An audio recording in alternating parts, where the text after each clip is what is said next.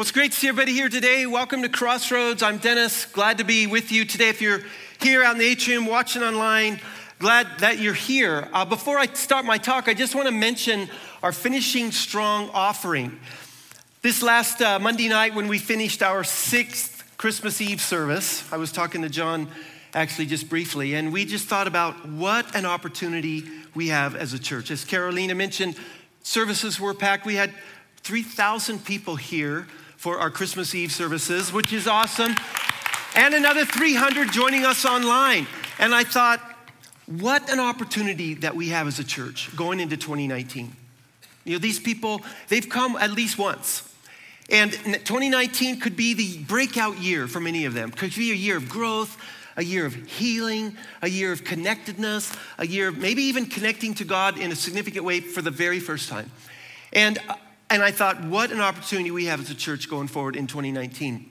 And you all know what it takes to make that happen. It takes resources, it takes a facility, it takes staff, it takes all of us, it takes the Holy Spirit, it takes money. It does. You all know that, not surprised. And uh, so as we end this year, we're encouraging everybody to consider giving an end of the year, we call it Finishing Strong Offering through Crossroads, because there's a lot of uncertainty out there, isn't there? There's a lot of economic uncertainty. We know that in the last few weeks. But here's a certainty Jesus said, I'm going to build my church. That's what he said. And he means it, and he's going to do it, and he's going to do it through us in this coming year. So I don't even hesitate or apologize to say, would you consider giving an end of the year gift to Crossroads over and above your normal giving? And you can do it online. There's a flyer in your program called Finishing Strong. You can bring it by the office. We'll be open tomorrow, the 31st, till 4 o'clock. So if you want to do that, we would really appreciate it. And you can, you can be confident that we're going to use that money to build the church in this coming year. We have some big plans, so I hope that you'll uh, consider that uh, with you and your family. All right, this woman uh, raised 12 children, but she never started until she was 31 when she got married. And she was telling her pastor one day, You know, I never really worried about the marriage thing. She said, I, I just left that completely up to God. She said, but I did one thing. She said, every night before I go to bed, I would hang a pair of men's pants at the foot of her bed.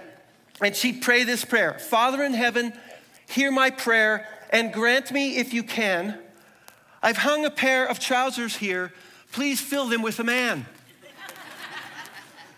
Well, the pastor told that story in church one day, and everybody got a big kick out of it. He noticed a father with his teenage son sitting out there, and the father goes very uh, amused by the story, but the teenage son seemed rather preoccupied.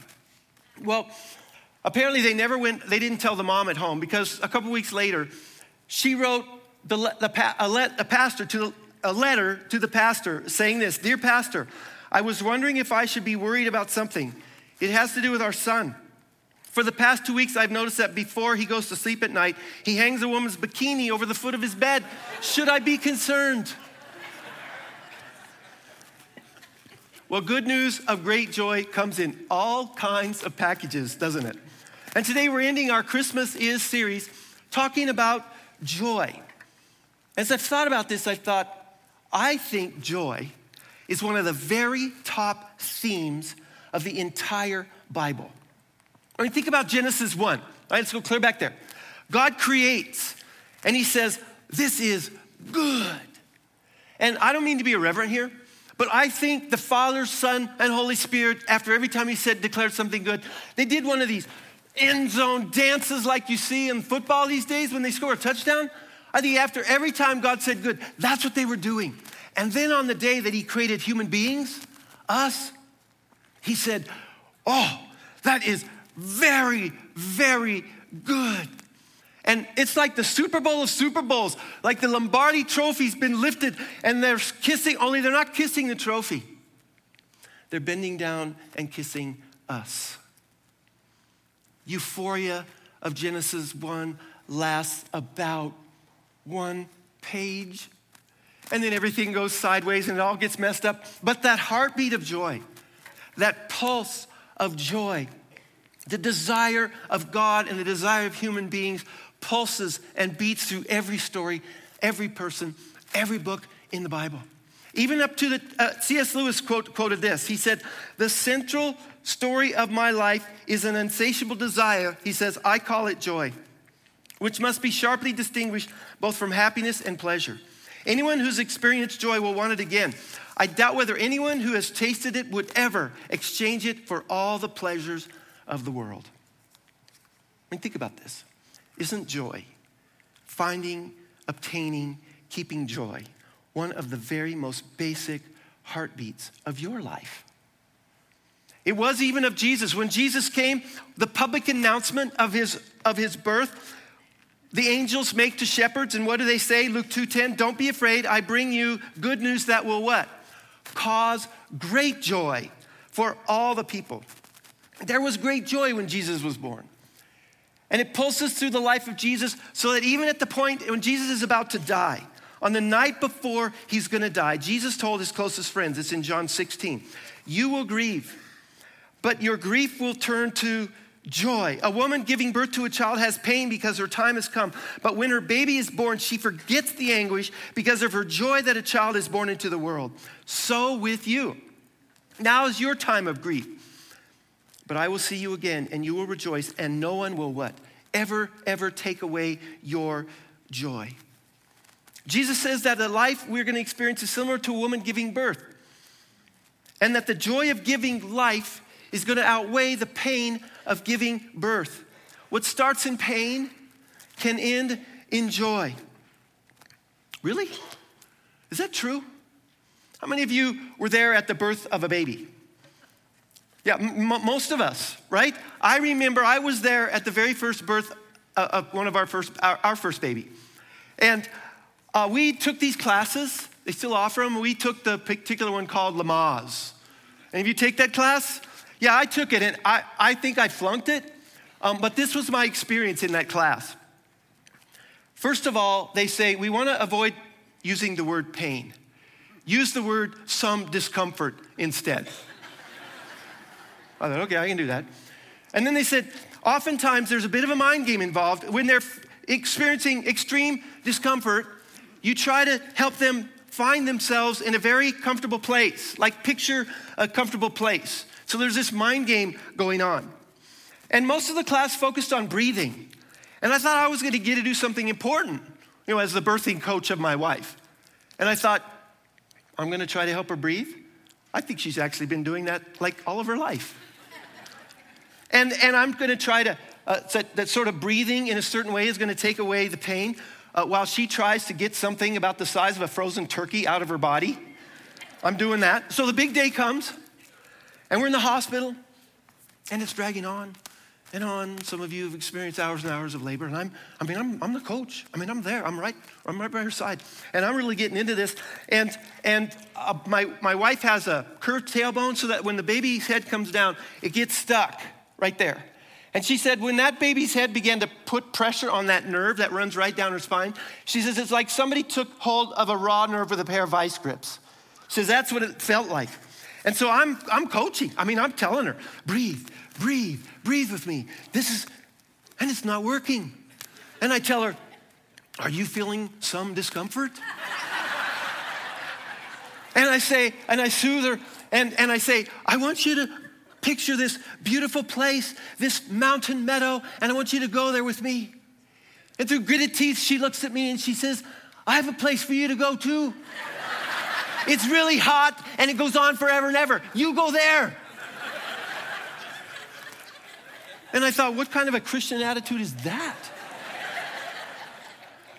I mean, his coaching thing is not easy. I guarantee you, there's some pain involved for dads in birthing. I mean, my hands were sore from massaging. I was leaning over that bed for hours at a time. I never complained, not once. There's pain in childbirth. I'll guarantee you. And I think dads, those of you who are dads, you understand what I'm talking about here, right? Don't, you moms don't throw any tomatoes here. Well, Jesus uses this, this birth metaphor to remind us that in this life, there's to be plenty of pain and joy. They go together. But the joy of giving life will far outweigh the pain of giving birth. And then Jesus demonstrates this right after he speaks this to his closest friends. He's arrested, he's brutally tortured, he's crucified on a cross. And he and three he's put in a tomb and 3 days later what happens? Life emerges. Brand new resurrection life. And before Jesus went there, he says, Hebrews 12, 2 says, For the joy set before him, Jesus endured the cross.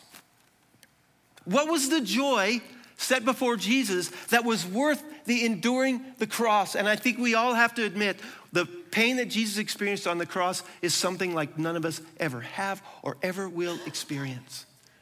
We've never taken the sin of the world onto us and into our soul and extinguished it. And here's the joy that was set before Jesus in John 15, 11. He says, I've told you all this, what's going to happen to me, so that what? My joy would be in you, and that your joy would be what? Full, full. Jesus gets great joy out of seeing us have joy and live out of that in our entire life, even in the midst of life that is going to involve plenty of grief and pain. Years ago, a Christian psychologist named Frank Lake was studying these people who were very devoted followers of Christ. They went to very difficult places like India and spent years and years of their life trying to introduce people there to this love and help them experience this kind of joy that God wants us to have. And they faced a lot of opposition and hostility. And within a couple of years, they got so discouraged and down. Many of them became bitter and cynical and burned out. And Dr. Lake got together with other Christian leaders and, and they began to read the biographies of Jesus over and over again. And they realized Jesus probably faced more opposition than any person who ever has. And yet, his joy level never seemed to drop. Jesus had this ongoing sense, he never got cynical.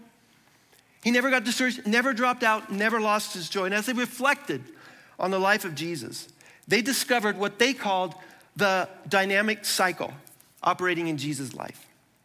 A way of living where the level of joy remained high. And two other guys named Trevor Hudson and Jerry Haas took that idea and put it in a, this brilliant book called The Cycle of Grace. And it's a way of living that allows us to keep the level of joy in our lives at a high level. And so here's the question as we end 2018 and go into 2019 Is there room in your life for more joy?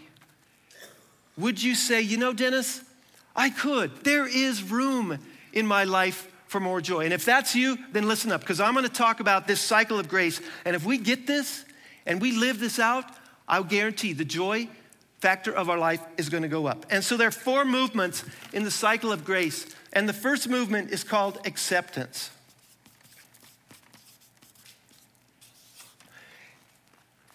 And it's the kind of acceptance where we feel totally known totally valued, and totally loved.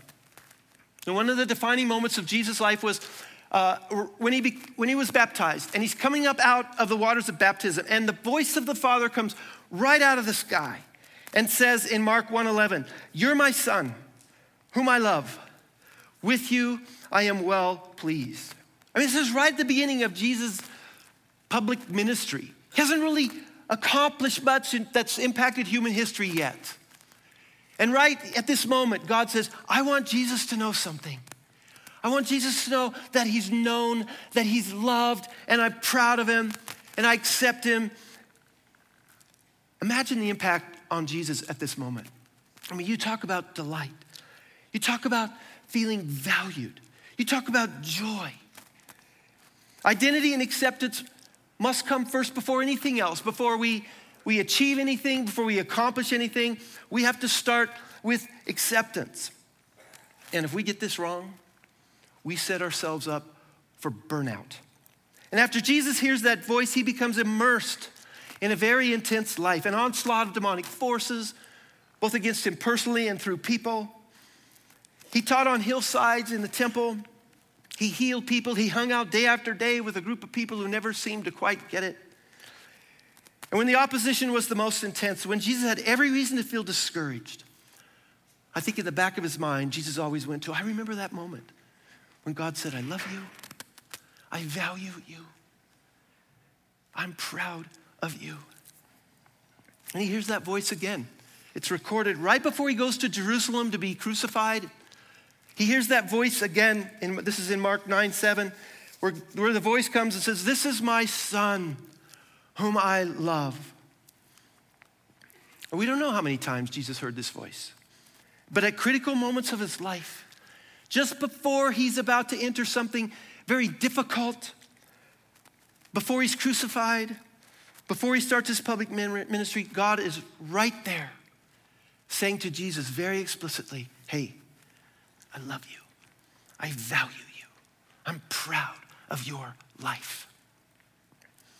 A number of years ago, I was going through a very difficult time, mostly just personally for me. And I was up in the middle of the night just mulling over things, and I was reading this book by John Eldredge. And in one of the chapters, he mentions that one of the ways that God affirmed his love for him, John Eldredge, was he would send him heart shaped objects he said, like I'd be sitting there and all of a sudden a heart shaped cloud would float by. He said, or I'd look down and my, on my, my jeans, there would be a heart shaped coffee stain. He said, I'd be walking along the sidewalk and there'd be a little tiny heart shaped rock. And he said, every time I saw that, I was like God's direct message to him I love you. When I read that, I thought, I just actually prayed, I go, God, you've never, never sent me any heart shaped anything. Well, the very next day, we decide we're going to go cut a couple Christmas trees. And so we head up into the mountains, up Rist Canyon. We went to a place, we walked out into the forest place we'd never been before.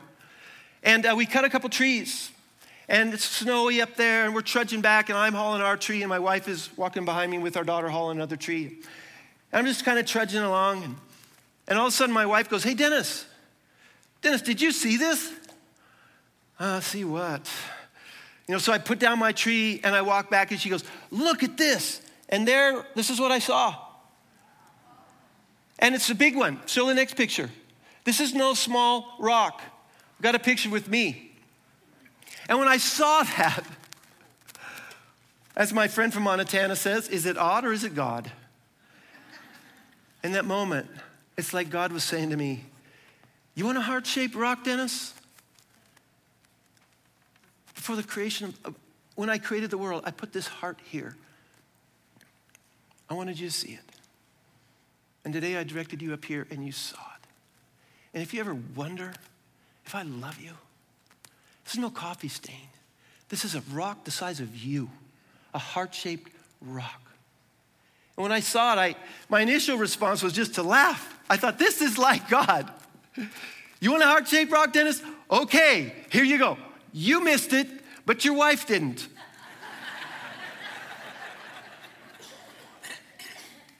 Don't miss it again. Don't miss it again. Have you ever experienced that kind of acceptance, embrace of God? And I'm not talking about God so loved the world kind of love. We know that. But the kind says, Linda, God says, I love you. Paul, Mark, Tony, Jennifer, Lisa, I love you. You. And that's where it starts. That's where the cycle of grace starts. Dallas Willard defines joy this way. Let's put that up, and I want us to read this together. Joy is, let's read it together out loud. Joy is not pleasure, a mere sensation, but a constant, a pervasive and constant sense of well being. A pervasive and constant sense of well being. Pleasure comes and goes. It's temporary. But joy, this kind of joy, is this deep, bright, soul level gladness that settles inside, that's immovable, that I'm valued, that I'm loved by the God of the universe, and that everything else, no matter what else happens, it's gonna be okay. Can you get joy from drinking? A Baptist church would know how to answer this question. Let me ask it a different way. Can massive amounts of alcohol be taken every day provide a pervasive and constant sense of well being? No. Can a high paying job provide a pervasive and constant sense of well being? Can beauty, good looks, good grades, can applause or achievement or education or even human relationships or technology or that Christmas present you so wanted, can it provide an ongoing pervasive sense of well being. What is the only thing that can provide that level of joy in our lives no matter what happens? Only God. Only the grace of God. Only the acceptance, approval, and personal experience of God in our lives. You have that? Have you had that? That's what he wants for all of us. He wants us to experience that. And that's the first movement in the cycle of grace. And when that starts to get going in our life, then comes the next movement, which is sustenance. Sustenance. Do you think Jesus heard that voice of God every day of his life? I don't think so. I don't think so. Then how did he maintain this level of joy every single day? And how could he have that same, I think at times, unreasonably high expectation that we could experience full joy as well? Well, on the human level, God created our bodies to need food and water and sunshine and clothes in order for us to survive. I mean, we don't have to do much work to get the air that God provides for us, but we have to be pretty intentional about food. And some of you have been very intentional about food over the last couple weeks, I can tell. and we have to be very intentional about clothing in Colorado or we'll freeze to death, right? So it's the same way in the cycle of grace. While God's acceptance comes to us as sheer gift, we begin to participate in this movement of sustenance. We begin to participate in the joy level of our lives. Just like the production of food combines air and sun and water that God provides, we have a part in it, don't we? We have to pick it, we have to prepare it, we get to eat it, all of that. So that involves God's part and our part.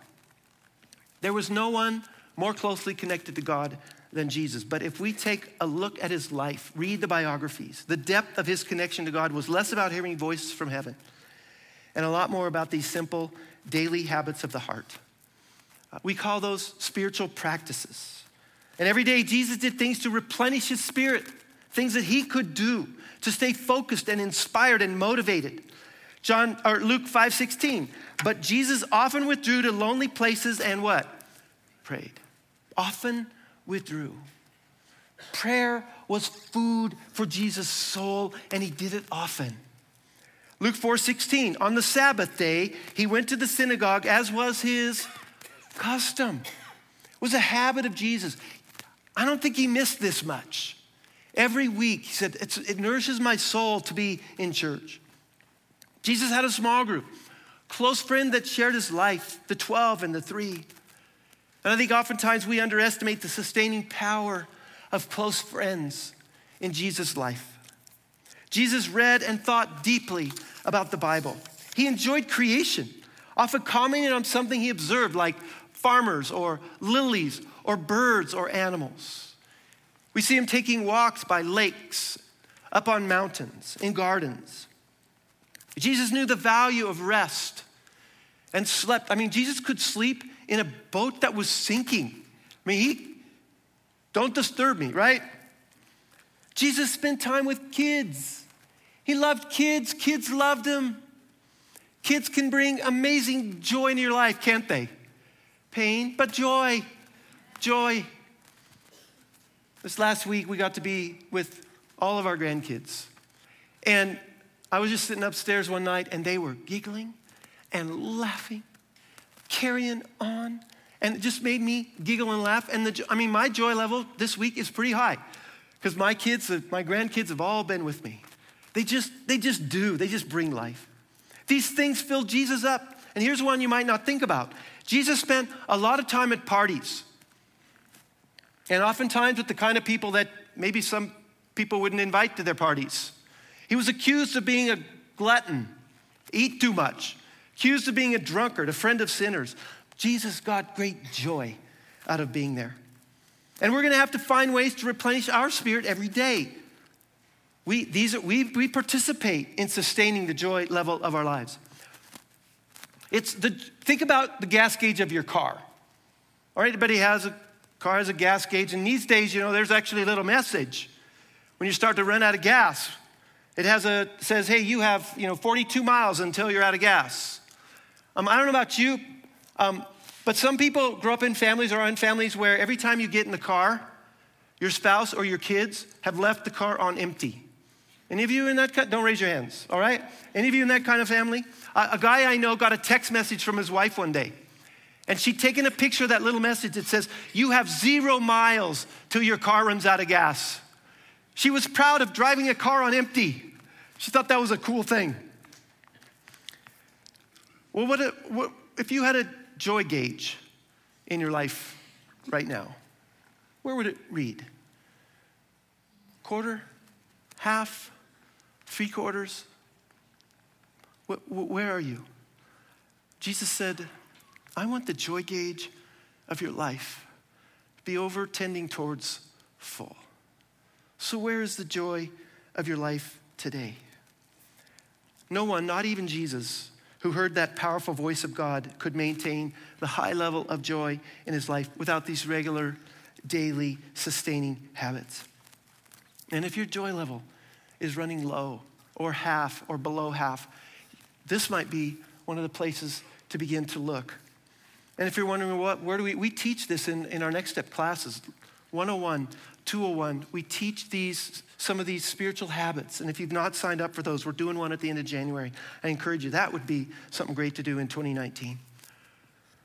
So, a little recap. So, the cycle of grace starts with I'm loved and valued child of God. And when I start living out of this, I begin to sustain that life. I begin to, that, that God is good in my life. And I begin to live that out and I develop some sustaining practices. Then Jesus says, Here's what I want you to do I want you to begin to live a life of significance.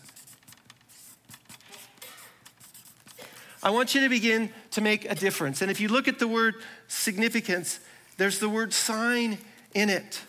He says, I want your life to be a sign to other people of the joy that's in your own life.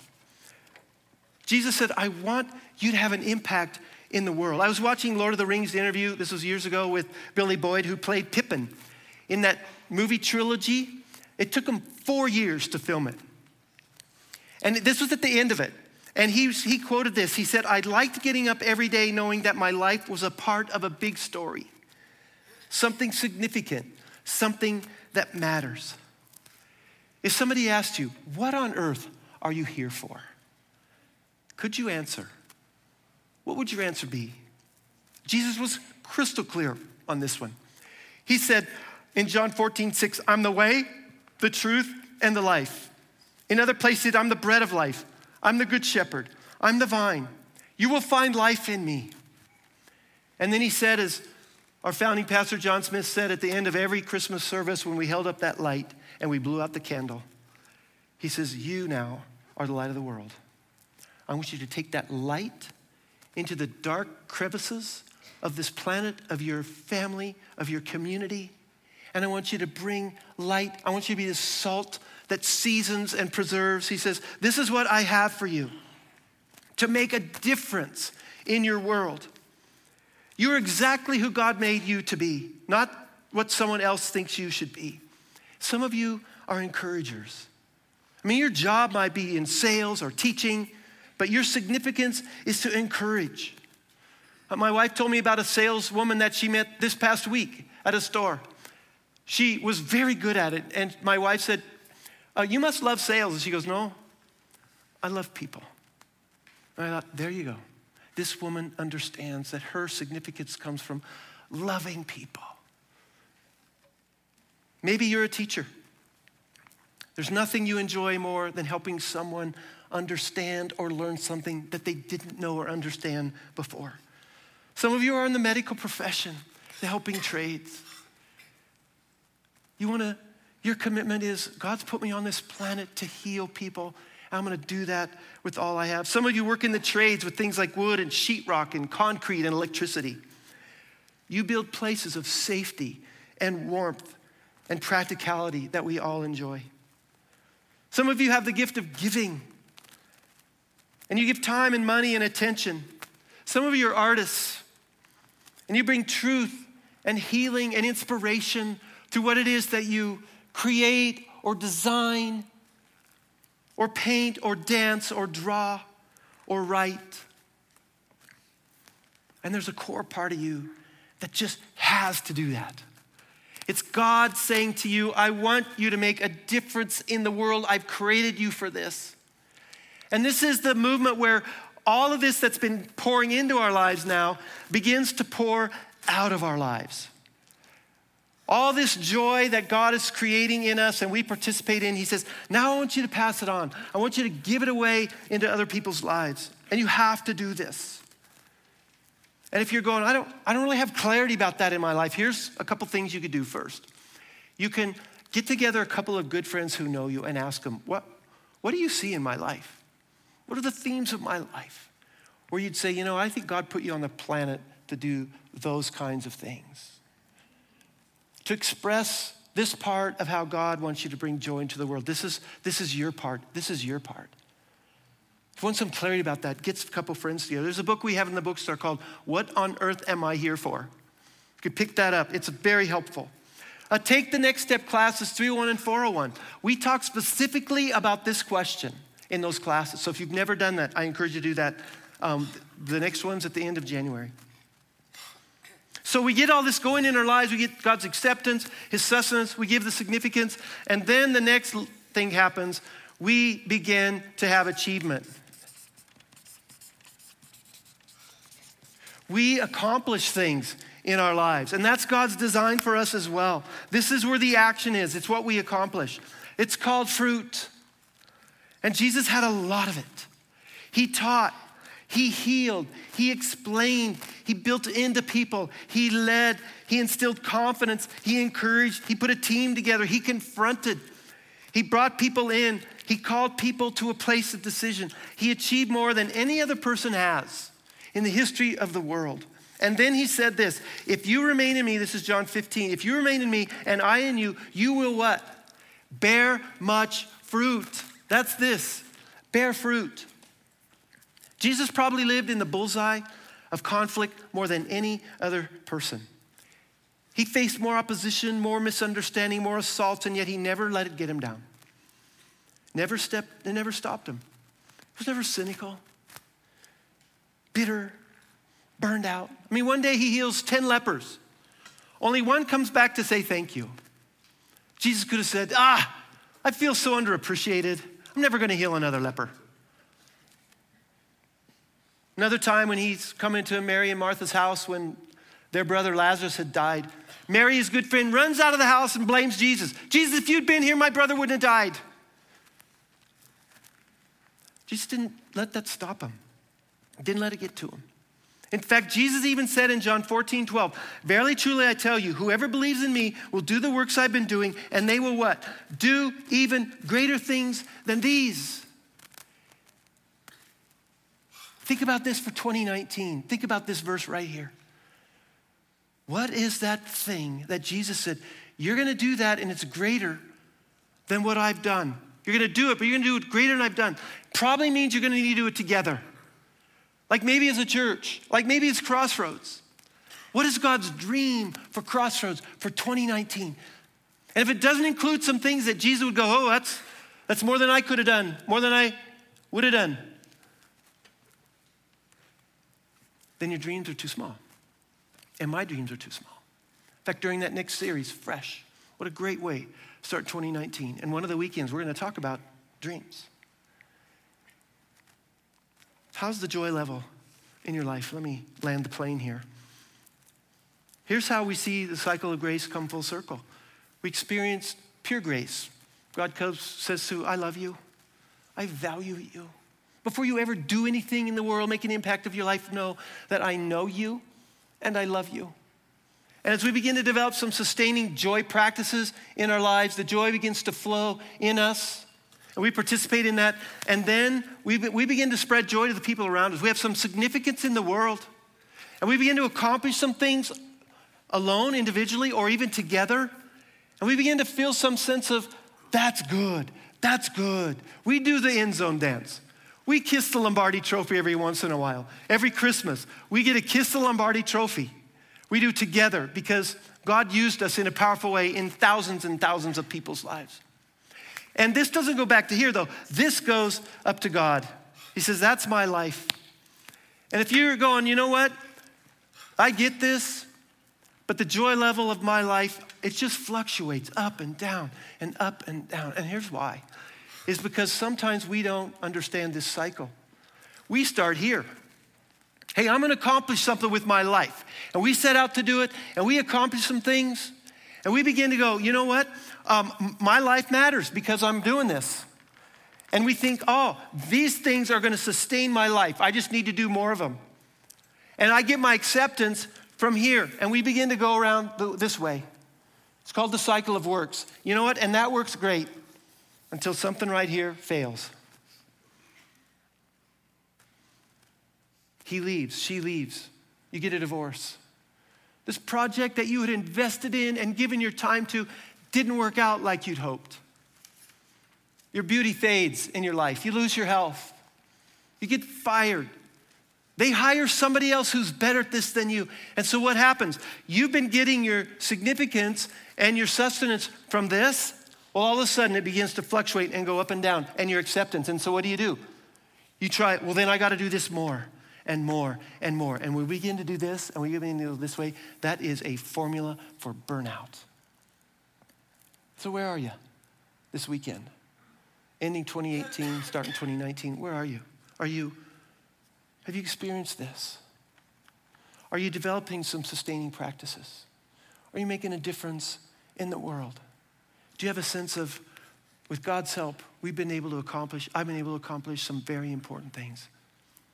Because when we do it this way, we'll hear Jesus whisper in our ear at the end of every day I love you. I know you. Well, well done. And we're going to end our service and we're going to end 2018 together as a church uh, by celebrating communion together. Perfect way. Perfect reminder of this in our life. And here's how we're going to do it. The band's are going to come up right now, and the ushers are, our communion hosts are getting ready. And uh, there's going to be four stations across the front here, one in the atrium if you're sitting out there. And um, just anytime the, we're going to sing a song together, a worship song, and anytime during that song, you can just come up, get out of your chair, come forward, take the bread, which is all gluten free, dip it in the cup, and, and just allow God to say whatever He wants to say to you from here. You might need to hear Jesus go, I love you. I don't just love the world, I love you. This is one of the sustaining practices, celebrating communion together. It sustains our joy. We get to do it together. And the significance? Well, that's what's going to happen when you leave here. So let's celebrate communion together. Invite our communion hosts to come up.